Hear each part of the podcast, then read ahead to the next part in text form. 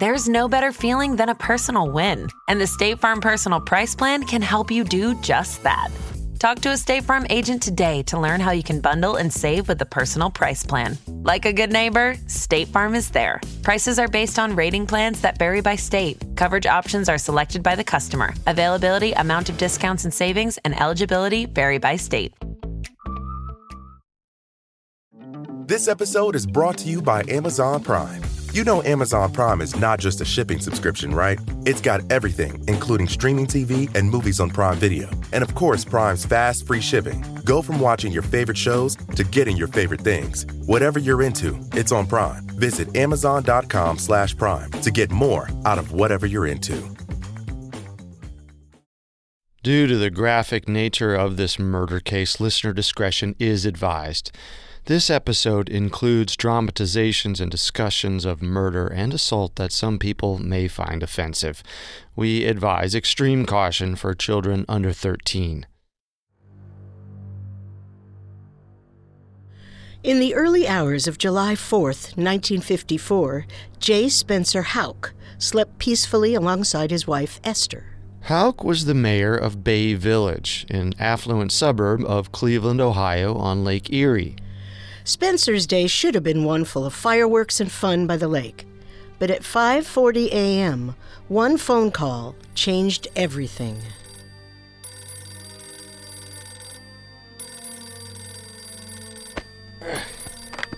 Hello?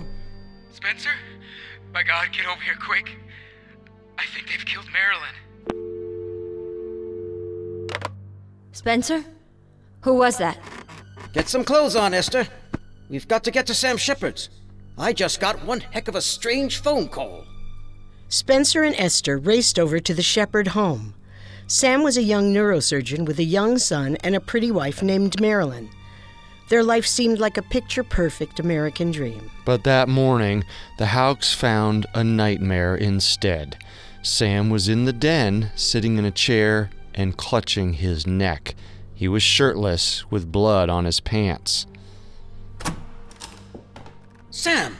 Sam, what the hell's going on? Is that blood on you? It's Marilyn. I woke up when she screamed. There was a bushy-haired man who attacked me, so I chased him and... Esther, go up and check on Marilyn.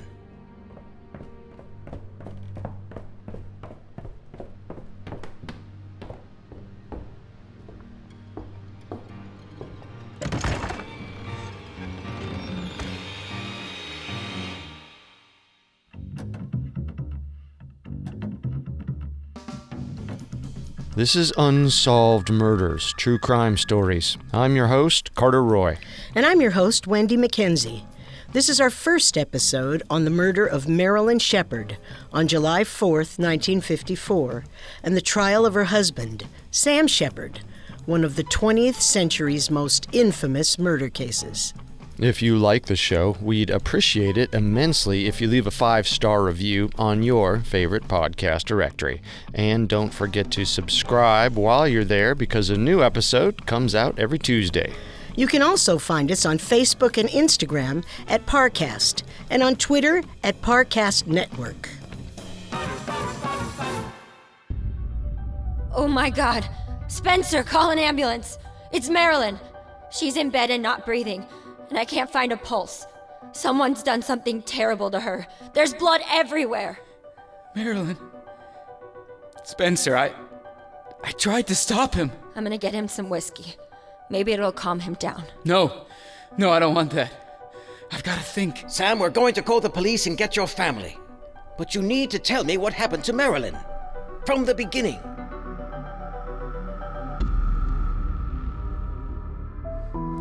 Despite a privileged upbringing, Marilyn Sheppard was no stranger to tragedy. Marilyn was born in Cleveland on April 14, 1923. She was the oldest child of the wealthy, accomplished Thomas S. Reese, who was an inventor and a vice president of a manufacturing company.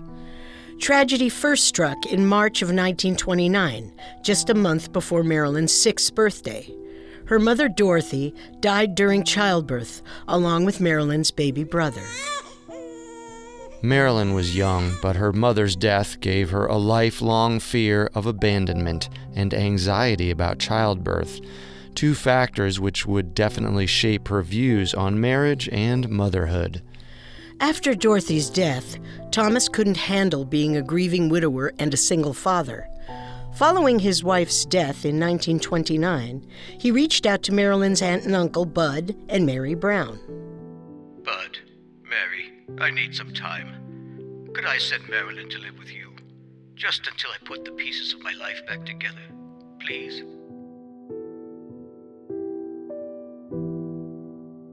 Marilyn went to live with Bud and Mary, who raised her for a few years and became closer to her than she ever was with Thomas. A few years later, Thomas remarried and Marilyn moved back home. Her father gave her everything she ever wanted materially, but her years away had created a permanent rift between them. It wasn't until she was a teenager that Marilyn finally found someone to have a true connection with. A young man named Samuel Holmes Sheppard. Sam was almost a year younger than Marilyn, but it was clear this was a kid who was going places. Sam was the son of Richard Allen Shepard, a prominent doctor who was one of Ohio's most impressive medical pioneers. Sheppard was an osteopath, which is different than a doctor with an MD. Osteopaths use a full-body holistic approach to healing, taking the mind, body, and spirit into account and focusing on preventative care. Both styles are legitimate, but there is sometimes a bit of skepticism between the two tracks about their differing methods. Richard's son, Sam, was smart and athletic, the pride and joy of his school track, basketball, and football teams. He met Marilyn on the basketball court as she watched his junior high team practice. Sam, a real cute girl up in the balcony wants to meet you. You're pulling my leg. Marilyn Reese? Doesn't she hang out with the older crowd? She sure does. Boy, you're lucky. Marilyn? Hi, I'm Sam. It's swell to meet you. Likewise. You sure are a good ball player. Well, I gotta be, now that I know you're watching. Marilyn was popular and athletic, too. She was also an honor student on the student council and an active member of clubs like the Riding Club and the Modern Dance Club. A yearbook described her as the shining light of the corridors. In a way, Sam and Marilyn were mirror images, the high school dream boy and dream girl, drawn to each other's perfection and destined for tragedy. Sam soon joined Marilyn at Cleveland Heights High, where he was a noted scholar and athlete, sophomore, junior, and senior class president, and was also known as a great DJ at school dances. Things got serious at a dance hosted by Marilyn's sorority. Yes, high school sororities and fraternities exist, and both Marilyn and Sam were part of them. Sam, I wanted to tell you, I love you. Me too. Oh, Sam, really? You're not just saying that. Really? Sorry, I never told a girl I loved her before. But I'm glad you're the one. Here, take this. Your fraternity pin? Does this mean what I think it means? I'm pinning you, Marilyn Reese. In those days, pinning a girl usually meant you were engaged, so Sam and Marilyn had committed to being together forever. But then came college. In the fall of 1941, Marilyn left Ohio for upstate New York to study at Skidmore College, a woman's liberal arts school. Marilyn and Sam's love thrived through letters. They wrote each other daily, and Sam's friends even nicknamed him Skidmore. What you got, Skidmore? Another letter from your old lady? Knock it off. There's nothing better than one of Marilyn's letters. But soon it became clear that Marilyn was deeply unhappy, especially whenever Sam forgot to write a letter.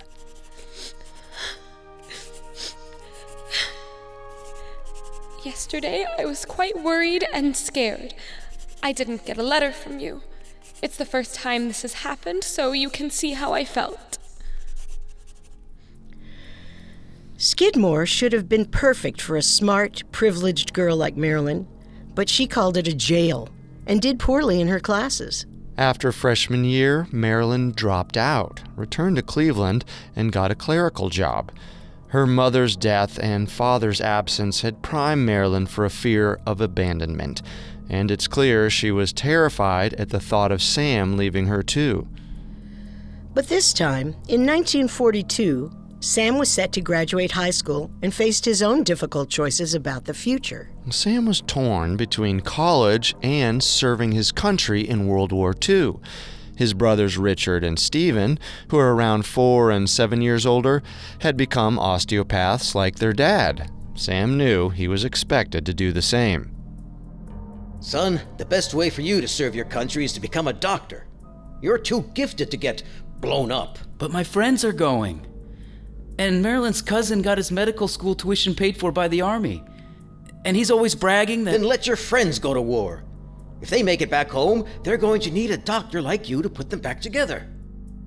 In 1942, Sam enrolled at his parents' and brother's alma mater, Hanover College in Indiana. He immersed himself in pre-med courses and his role as starter on the Hanover football team. Meanwhile, in Cleveland, Marilyn started dating other men. But this wasn't a betrayal because she asked for Sam's permission. In high school, Sam knew how many other boys would die for a date with Marilyn. Now that Sam was away at college, he wrote to Marilyn and encouraged her to explore her options. Marilyn, you should get out and have a good time. I want you to. But I don't want you to date all the time, and I want you to be careful about what you do and who you go out with.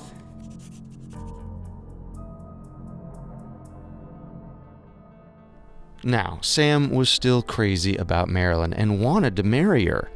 Maybe that's why Marilyn dated other men. She knew that at the end of the day, Sam would still be there to build a future with her. But soon, the tables would turn.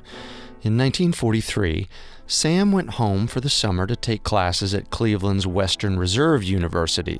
It was a chance for him to get 3 years of college credits in 2 years. It was also a chance for him to start dating Rudy Bales, a girl he knew from high school. Marilyn was not pleased. It's one thing to date when we're in different states, but you're supposed to be home for the summer with me. Sam Sheppard, you can have your stupid fraternity pin back. Marilyn was inconsolable, so Sam asked her to take him back. Just in time for their love to become an even longer distance one.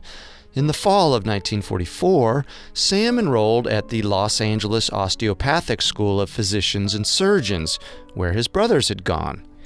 Life was lonely in L.A. for Sam, and he wrote to Marilyn every day. He begged her to move out to California so that they could get married. The couple learned that Sam's dad and Marilyn's dad would soon both be in L.A. at the same time for business trips.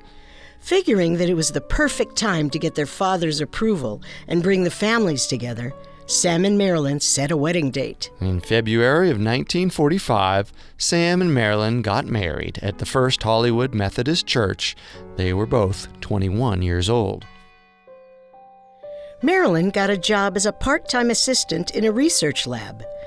In her spare time, she devoted herself to helping Sam excel at medical school by typing up his reports and quizzing him before exams. At first, L.A. was exciting.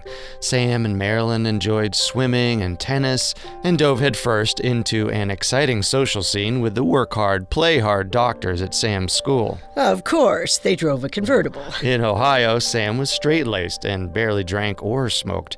In L.A., he was known for his racy jokes, pipe smoking, and drinking.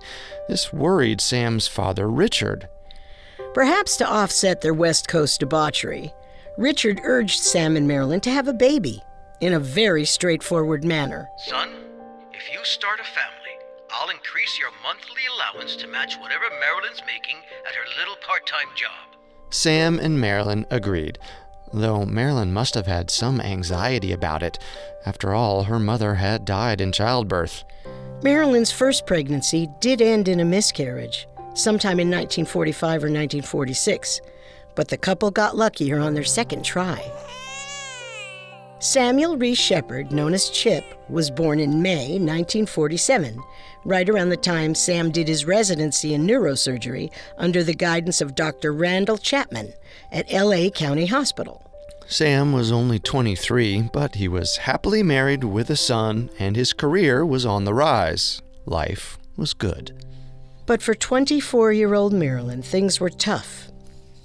Chip's birth was difficult, and given that Marilyn had had a distant father and a deceased mother, she had a lot of anxiety about parenting. Before the baby, Marilyn was a 20-something who enjoyed smoking, drinking, and going out with Sam and their friends. Now she was stuck at home, struggling to master housekeeping and motherhood, which her wealthy, motherless past hadn't prepared her for.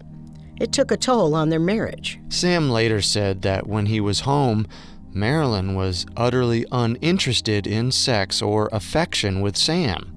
But when he left for long shifts at the hospital, Marilyn had panic attacks about being left alone, and she feared Sam was cheating on her. The stress of becoming a wife and mother made Marilyn a wreck. But despite her state of mind, Marilyn was also 100% right. Sam was having an affair. We'll return to our story in just a moment from the Parcast Network. This episode is brought to you by Amazon Prime. You know Amazon Prime is not just a shipping subscription, right? It's got everything, including streaming TV and movies on Prime Video. And of course, Prime's fast, free shipping. Go from watching your favorite shows to getting your favorite things. Whatever you're into, it's on Prime. Visit Amazon.com/Prime to get more out of whatever you're into. This episode is brought to you by Etsy.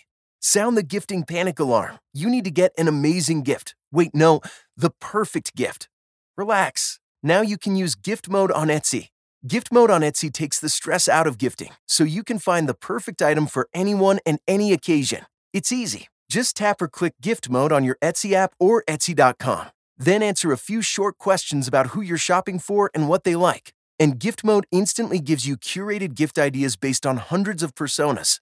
Now it's simple to find gifts made by independent sellers for all the people in your life. So whether you need a housewarming gift for the new homeowner or a birthday present for the pickleballer, Gift Mode has you covered. Need to find the perfect gift? Don't panic. Try Gift Mode on Etsy now. And now, let's continue our story. By all appearances, Sam Sheppard and Marilyn Reese Sheppard were a happy couple living in Los Angeles. The birth of their son in May of 1947 changed little in Sam's vivacious life, but it turned Marilyn into a nervous wreck. She became reclusive against her will and felt helpless as she watched Sam continue to indulge in a promiscuous lifestyle. Sam had a high sex drive and a seemingly passionless wife. But at work, he was surrounded by female colleagues who he spent long hours with. Encouraged by the notoriously adulterous Dr. Chapman, Sam had a string of flings with nurses, instructors, and doctors' wives. That started in the late 1940s, right around the time that Sam sent Marilyn on several trips back to Ohio, allegedly so family and friends could help with the baby and take some pressure off of her. Marilyn probably did need more support than Sam could give, but the trips also may have been a ploy to get her out of the house so that he could keep sleeping his way through the hospitals of L.A. His affair with a woman named Margaret became so all-consuming that he eventually confessed to Marilyn. She was heartbroken. Sam, do you want a divorce? I'll leave that up to you, Marilyn. Marilyn could have gotten a divorce, but that was no easy thing for a woman back then, especially one with a very young child. So Marilyn decided to get her own version of revenge against Sam by telling his father, Richard, all about his affairs. Marilyn, what's wrong? Is it the baby? No, it's Sam. You need to know what he's doing in California. When Sam went to Cleveland to visit Marilyn in the summer of 1950, his family confronted him. It was a tense intervention, but it let Marilyn and Sam discuss their issues in the open, Eventually, they reconciled. Perhaps in an effort to avoid future mishaps, Sam's family urged the couple to move back home. Sam, you had your fun in the sun, but it's time to settle down. Bayview Hospital is thriving. I built this place as my legacy, and you need to be here to uphold it with your brothers. I know, Dad, but I have a life out here. You'll have a better one at home. Maybe in a house on the lake? Well, that would be nice. Sam and Marilyn wanted to start over, and it was clear that Los Angeles had brought them nothing but heartache. So in May 1951, Sam, Marilyn, and their son moved back to Ohio. Richard Sheppard loaned Sam and Marilyn the money to buy their first home, right on Lake Erie. Oh, look at this view. Now I know this house is old, but the inside's been modernized. 4 bedrooms, in case the family gets a little bigger. Well, I'd sure love that. And guess what, Sam? It's only a 5-minute drive to work. Guess I'll never get away from you now, Dad. Sam and Marilyn's new house was supposed to be their forever home, but their new beginning was the beginning of the end. And soon, the perfect facade of their marriage would crack again. Just 3 years later, the lake house's walls would be stained with Marilyn's blood, while Sam went on trial for her murder.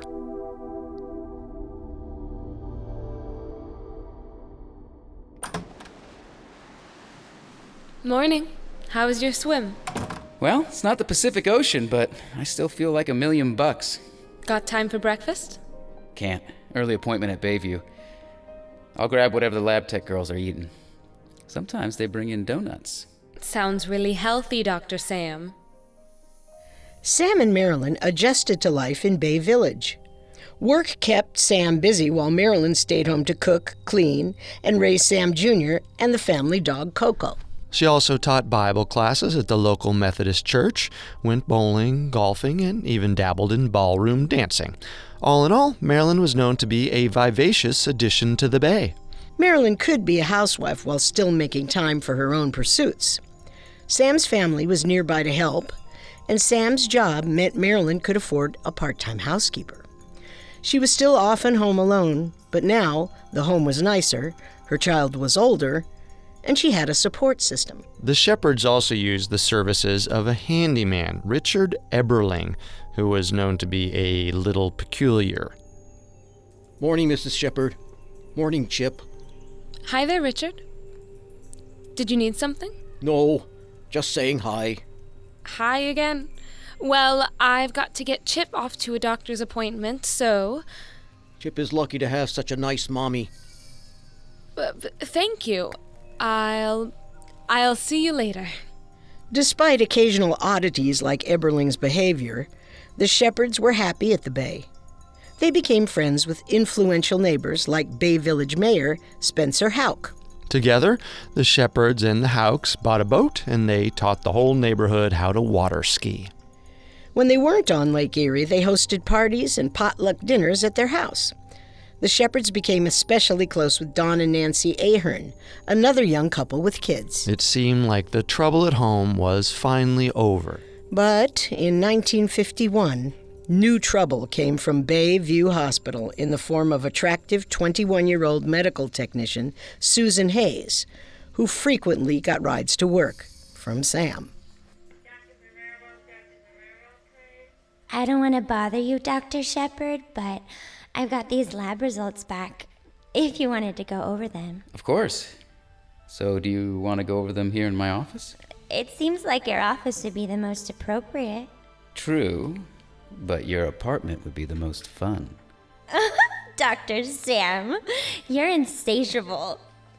Actually, no one's using exam room 3, and that's a lot closer than my apartment.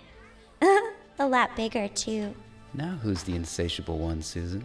The affair happened on and off from 1951 to 1953, and everybody gossiped about it.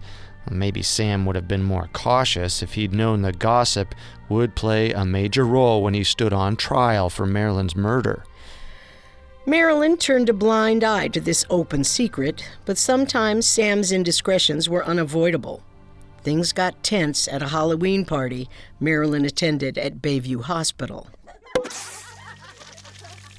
Sam ignored Marilyn and danced and flirted with Susan all night, a sight made stranger by the fact that Sam was dressed as a woman in a monkey mask, and Susan was dressed as one of the four Sheppard doctors that ran the hospital. Richard A. Sheppard and his sons, Stephen, Sam, and Richard N. Sheppard, were a huge deal in Bay Village, and their hospital employed a significant amount of the suburb's residents. You'd think this power and visibility would make Sam nervous about his indiscretions, but maybe he just felt invincible. Mims Adler, a doctor's wife, recalled checking up on Marilyn. Marilyn, I'm so sorry. I know this is all a little uncomfortable.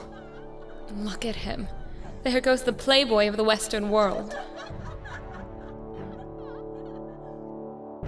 Marilyn left without causing a scene, but it was clear how hurt she was. Clear enough that another doctor's wife very publicly called Susan some nasty names. Maybe our first instinct isn't to be sympathetic, but remember, Susan was barely in her 20s when Sam, a powerful and charming superior, swept her off her feet. Sleeping with him may have endangered her reputation, but maybe rejecting him would have ruined her career.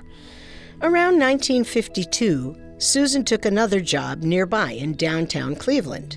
Some say she was encouraged to take it by Sam's father in an effort to keep his hospital and his son free of scandal.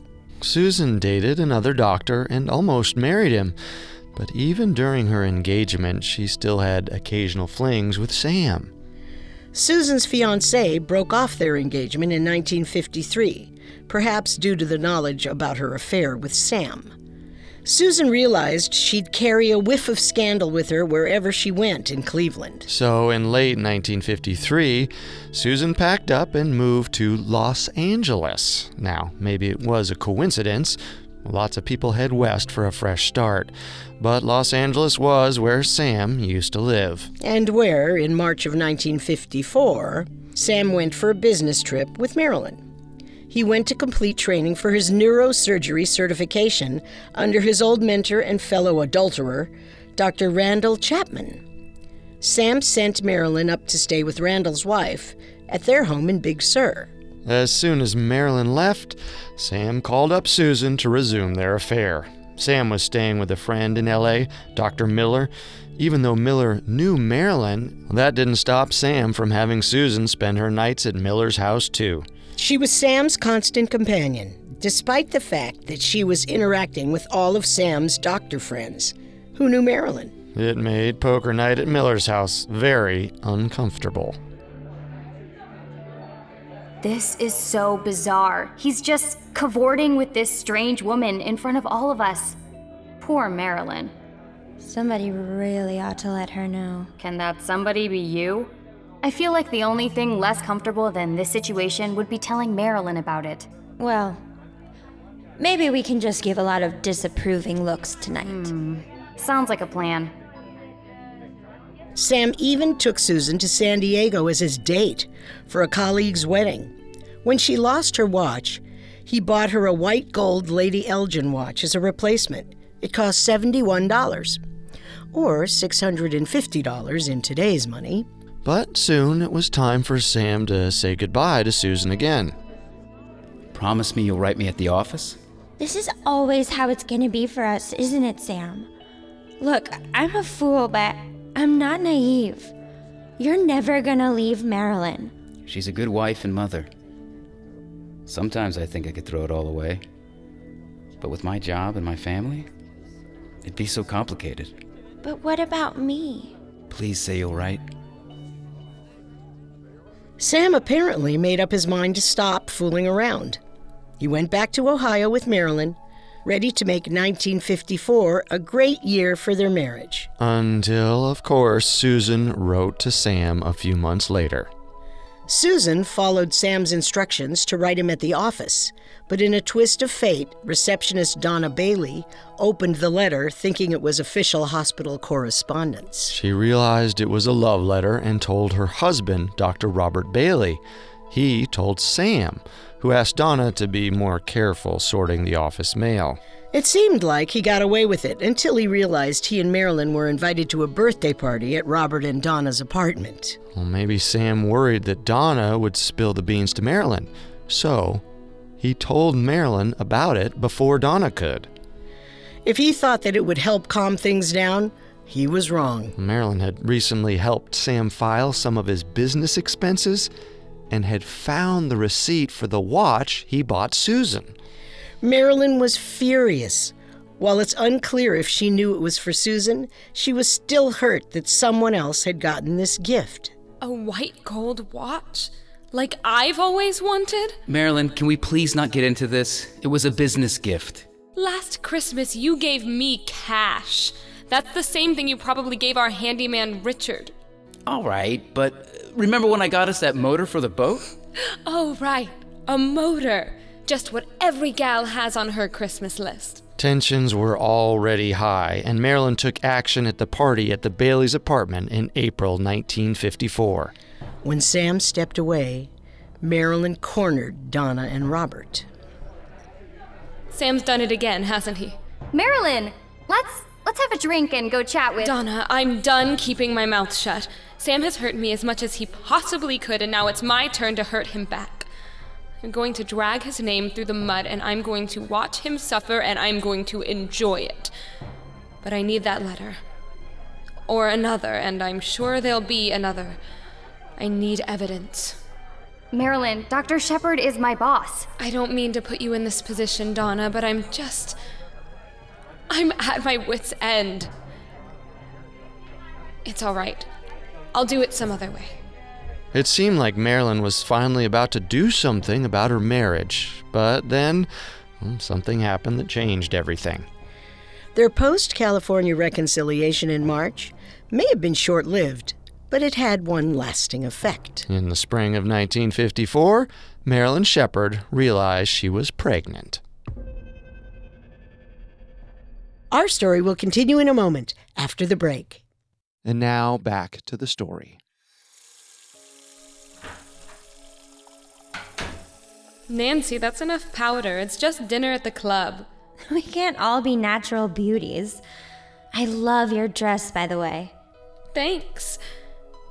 You don't think it's a little bit... snug? No, Marilyn, it fits fine. Are you sure? I fill it out quite well, don't you think? Huh? Marilyn, what are you getting at? I'm pregnant! Chip will be a big brother by November. Oh, that is such great news! You and Sam must be so happy. Yes, I think it'll be really wonderful for us. If Marilyn was happy for the chance to heal her marriage, Sam was decidedly underwhelmed. According to Dr. Robert Bailey, Sam gave a rather blunt answer when Bailey congratulated him. Sam, congratulations. I heard the news about the bun in the oven. Well, that's what happens when you don't wear a condom. So it's clear Sam and Marilyn still had issues to work out. But as they broke the news to friends and family over the early summer of 1954, there was a sense that things were getting better. Saturday, July 3rd, seemed like it was going to be a typical summer day for the Sheppards, in both good and bad ways. Well, the bad came from Sam's job. That day had been a particularly tough one after a young boy was brought in on the verge of death after being hit by a truck. Sam cut his chest open to massage his heart back to life. Dr. Sheppard, Dr. Sheppard, it's been minutes. I have to keep trying. But there was nothing he could do. He'd obviously dealt with this kind of tragedy before, but it never got easier. It's important to remember that beyond his hurtful behavior toward Marilyn, Sam was a very hard-working doctor. He doesn't seem like a particularly likable person, but he undoubtedly saved a lot of lives and made a lot of people grateful. It must have been a relief to leave the office and head home, where the good part of the day could start. He and Marilyn had dinner plans with their friends, Don and Nancy Ahern. The evening started at the Ahern house, where the two couples and their kids gathered for drinks. It was the start of a lazy, boozy summer night. Until Sam got a call to return to the hospital to deal with an emergency, a young boy with a broken femur. Say, Nancy, you got a breath mint or something? I really don't want to show up to work smelling like cocktail hour. I don't think so, but I've got a clove you could chew on? Sam chewed a clove to hide the booze on his breath, returned to work to deal with the boy's injury, and then went back to the Ahern's house. The group headed to Sam and Marilyn's house for dinner. The kids were fed first, and then the adults ate out on the porch. For dessert, Marilyn baked a blueberry pie, Sam's favorite. After Don Ahern went home to put his kids to bed, and the Sheppards put Sam Jr. to bed, the adults reconvened. It was before 11 p.m., and, both being young couples, they wanted to keep their little party going. Oh, I have an idea. What if we went to the movies? That sounds fun. Yes, boys, let's do that. Do you think we can get a sitter this late? On such short notice? Probably not. Maybe there's a good movie on TV? The group watched Strange Holiday, a 1945 film about a man, played by Claude Rains, who returns to America from a fishing trip to discover the country had been taken over by a fascist force. It was the story of a man returning to a familiar place that was suddenly, terrifyingly different. Not unlike what would happen to Sam when he awoke after the dinner party. For the first part of the film, Sam and Marilyn shared an armchair. It was the picture of domestic bliss. But Sam was exhausted after his busy day at work, so partway through the movie, he moved to a nearby sofa to nap.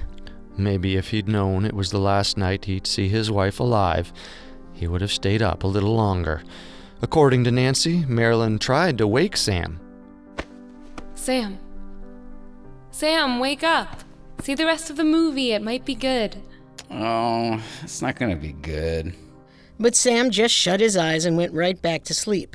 Apparently, no one was enjoying the film anyway. So maybe Sam had the right idea. Later, as the credits rolled, the Aherns noticed that Marilyn was having trouble keeping her eyes open. Still, ever the attentive hostess, she perked up to see them out and said her unwitting final goodbyes. It was quick and insignificant, as Nancy noted in her police testimony.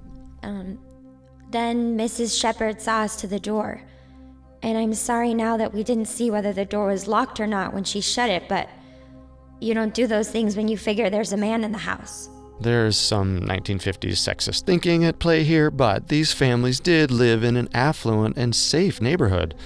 Why worry? We don't know if Marilyn tried to rouse Sam to get him to bed. Maybe she didn't want to disturb him, knowing that after his long day, good sleep was good sleep, even on a couch. Or maybe she wanted to sleep alone. The couple already slept in separate beds in the same room. Sam was the husband and father to her children, but he had also put her through a rough time. She could play the part of a supportive wife with friends, but maybe things were different when the parties were over. In any case, Marilyn Sheppard went up to bed, her dog and her firstborn son fast asleep, and her husband downstairs. The night was done. But the terror was just beginning. Here's what happened next, according to Sam Sheppard's statements to the police the next morning. Sam! Sam! On the 4th of July, Sam was ripped from his sleep around 4:30 a.m. by Marilyn screaming his name from the bedroom upstairs.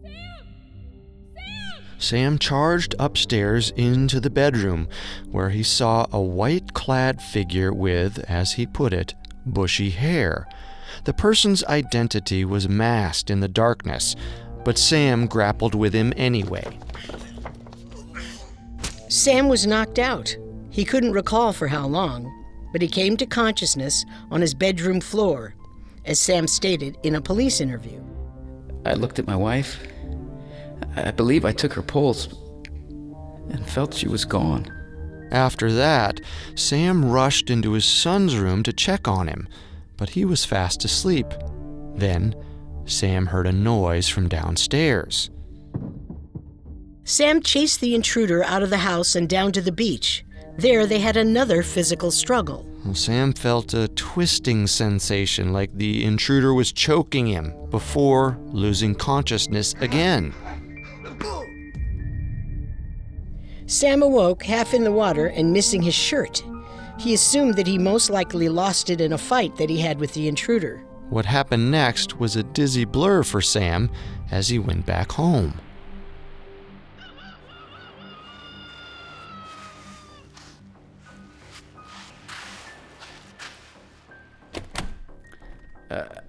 I became, or thought I was, disoriented and the victim of a bizarre dream. And I believe I paced in and out of the room and possibly into one of the other rooms. I may have re-examined her, finally realizing this was true. I believe I went through the kitchen into my study, searching for a name or a number or what to do.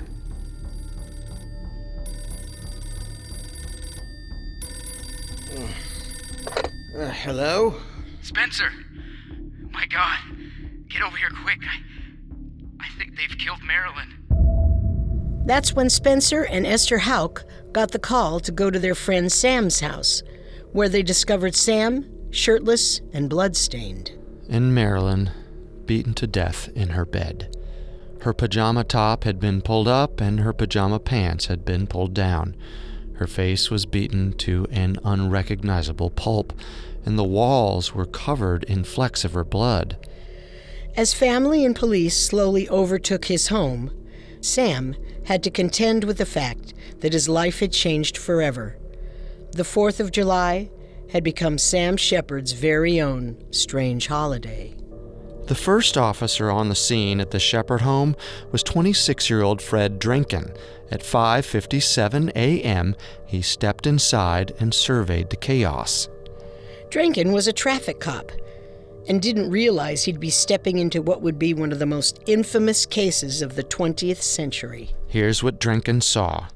On the floor in the entry hall was Sam's black medical bag. Its contents, including pills and prescription pads, spilled out.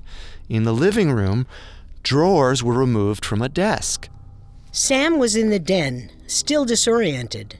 Drinken noticed 2 broken trophies on the ground, a bowling trophy of Marilyn's and one of Sam's trophies from his high school track days. Presumably, the intruder had broken these, but no clear motive was apparent yet. As Drinken called in for reinforcements, Richard N. Sheppard arrived. That's Sam's brother, not to be confused with his father, Richard A. Sheppard. In the commotion, Esther Houck offered to take young Chip home, but Richard insisted that he come to his house. Esther woke Chip, who was a deep sleeper like his dad. He was only 7 and had slept through the entire ordeal. Meanwhile, the tragic news spread through the Bay Village police force. It was a shock. Not only did they pride themselves on their town's safety, but they also knew that this would cause shockwaves. The Sheppard Hospital was the town's biggest employer, so this was a sensitive, high-profile case. Which is why it's ironic that the crime scene was handled so poorly. Take the presence of Otto Graham, for example. Otto Graham was the Cleveland Browns' star quarterback and Bay Village's local celebrity. He was also friendly with the Sheppards. So, when Otto drove past the Sheppard home on the way to get his morning paper and saw the police, he figured he'd check it out. The starstruck police let him in to show him the crime scene. Otto got the shock of his life, as he later described to a local paper. Oh my God, it looked like someone stood in the middle of the room with a great big can of red paint and a brush and flicked it all around. This wasn't a couple of blows. Oh no. Whoever did it, they had to be out of their mind. Even if he was a friend, it's mind-blowing that the police just let an NFL quarterback waltz into a crime scene to see what was up. Another example of flawed policing was the fact that they let Sam leave the crime scene without questioning. Downstairs, Sam's brother Stephen and his wife Betty arrived. At first, hearing of a homicide and seeing Sam on the ground, pale and immobile, they thought Sam had died. Upon realizing Sam was alive, in shock, and most likely had a fractured neck, Stephen ordered an ambulance to take his brother to Bayview. Ironically, This may have been the first thing to rub the police the wrong way. Of course, the Sheppards were trying to help Sam. But consider the optics. A wealthy, influential doctor is found at the scene of his wife's murder and quickly taken away by his equally wealthy and influential brothers to be privately cared for in the family-owned hospital. You could argue that it was simply an act of brotherly love. But you could also see it as a way for the Sheppards to buy some time and get their brother's story straight. Back at the house, Bay Village Police Chief John P. Eaton surveyed the scene and began to piece together a possible motive. Knowing Sam's profession and noting that the desk and Sam's medical bag had been ransacked, Eaton supposed Marilyn's murder was the result of a drug robbery. A theory which makes some sense. Sam was an affluent doctor who surely might have kept some good drugs at home. Maybe the robber had gone up to search for drugs in the bedroom and Marilyn tried to stop him. Panicked and desperate for a fix, the robber then killed her. Whatever the motive, it was clear that this was a case that required the big guns to help investigate. Chief Eaton had no choice but to call in the Cuyahoga County coroner, Dr. Samuel Gerber. And this other Dr. Sam arrived on the scene and immediately chose to pursue a different lead. In Ohio at this time, coroners handled suspicious deaths, and the public elected these coroners to the position. 56-year-old Gerber enjoyed being in the public eye. He'd been coroner for over 20 years, and his office investigated about 150 deaths a year. Each case usually came with some attention from the press. But Gerber liked media attention and made sure to make each reporter feel like they were getting the tips and updates before anyone else. As a publicly elected doctor, Gerber was a bit of a politician, too. He planned to eventually run for mayor of Cleveland. Though short, gray-haired, and bespectacled, Gerber was also quite confident. Some say to the point of arrogance. This arrogance would explain his supervision of Detective Michael Grabowski, who arrived on the scene to investigate. Despite the atrocities at the crime scene, Grabowski spent at most about 2 hours investigating. He did a cursory test for fingerprints, but was unable to find a clear enough print to submit for evidence. But maybe that didn't matter. His supervisor, Dr. Gerber, had already come to his own conclusions about the murder. Dr. Gerber, what have you found? I can't find a weapon. But the trail of blood goes all the way from the bedroom, down the stairs, through the house, and out the porch door. So that lines up with Dr. Shepherd's account. Possibly. The thief could have stashed the weapon somewhere. If there was a thief. Well, the mess in the house certainly seems to indicate... All it indicates to me is that whoever did this certainly wanted us to think it was a robbery. But there's no forced entry. And look at those drawers they pulled out of the desk. They're so neatly stacked, like someone took their time with it. And if I were a robber, I probably wouldn't. What are you saying here? I'm saying I'd like you to take me to Bayview Hospital so we can try and get a confession from Sam Sheppard. Are you saying he killed his wife? That's what we're going to find out. It seems hard to believe that Sam truly loved Marilyn. If so, why did he cheat on her constantly and make her miserable? But maybe that question doesn't matter. Just because he cheated on her doesn't mean he killed her. And yet, Sam almost immediately was the prime suspect in the case. His history of sexual indiscretion soon took center stage in a baffling trial that prioritized rumor and scandal over evidence. And much like in Sam and Marilyn's marriage, a third party muddied the waters and possibly dictated the outcome of this already complex case. That third party? The American media. They led a charge in the sensational trial which ignored evidence in favor of scandal and gossip, a trial that ended in a life sentence for Sam Sheppard. Despite that life sentence, the murder of Marilyn Sheppard remains unsolved, because even though Marilyn was dead, her case was just beginning. It was a case that would span decades, with as many twists and turns as the tumultuous relationship between Sam and Marilyn Sheppard.